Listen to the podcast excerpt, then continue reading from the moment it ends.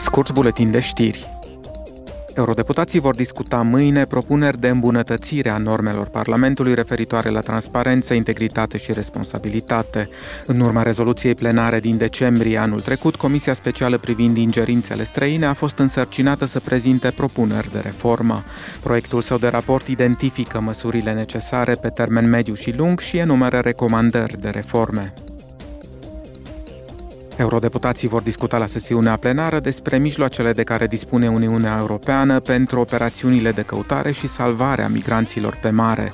Având în vedere numărul mare de victime și recentul naufragiu în largul coastelor grecești, Parlamentul European va dezbate posibilitatea ca Uniunea să sprijine mai mult operațiunile navale de salvare pe rutele de migrație mediteraneene. Parlamentul va vota mâine recomandările Comisiei sale speciale pentru o mai bună pregătire în cazul viitoarelor crize, ca urmare a crizei generate de COVID-19. Eurodeputații vor cere întărirea Uniunii Europene a Sănătății și a sistemelor naționale de sănătate. Ei vor solicita și o supraveghere parlamentară îmbunătățită a măsurilor luate, a coordonării și a solidarității.